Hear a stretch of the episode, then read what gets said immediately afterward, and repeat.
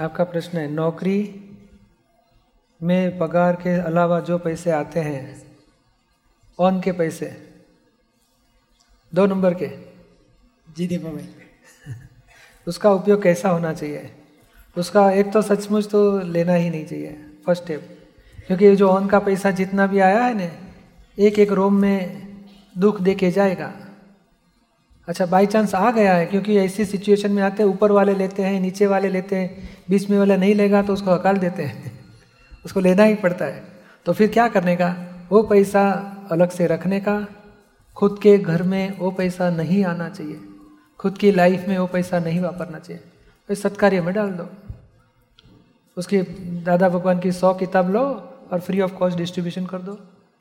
चलो ये सत्संग का प्रोग्राम है, चलो, हमारे दिन एक दिन का खाने का, नाश्ते का पैसा, हमारे तरफ़ से ये सब पैसा उसमें डाल दो। कुछ ना कुछ उपाय करो, मगर सत्संग के कार्य में डाल दो पैसा। यहाँ ज़रूरत नहीं है और ये सत्कार्य में आप नहीं डालोगे तो आपकी ये ज़िम्मेदारी आती है। ये आपको दुख देके जाएगा। जो पैसा दो नंबर का आया है, अणहक का पैसा बोला जाता है, वो दुख दे के ही जाएगा, छोड़ेगा नहीं आपको। जो पस खुद की मेहनत का पैसा है, पुण्य का पैसा है, वो सुख देके जाएगा।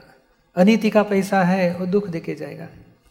और दो नुकसान होते हैं। ये लाइफ में दुख भी मिलेगा और नेक्स्ट लाइफ में गुनह की ज़िम्मेदारी आएगी ही आएगी।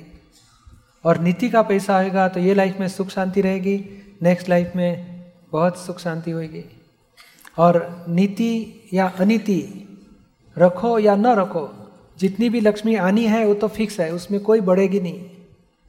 अनिति करने से आपको लगता है ज़्यादा पैसा आया और आप अपना ही पैसा वापर रहे हो और अनिति का गुना आपको दुख देगा।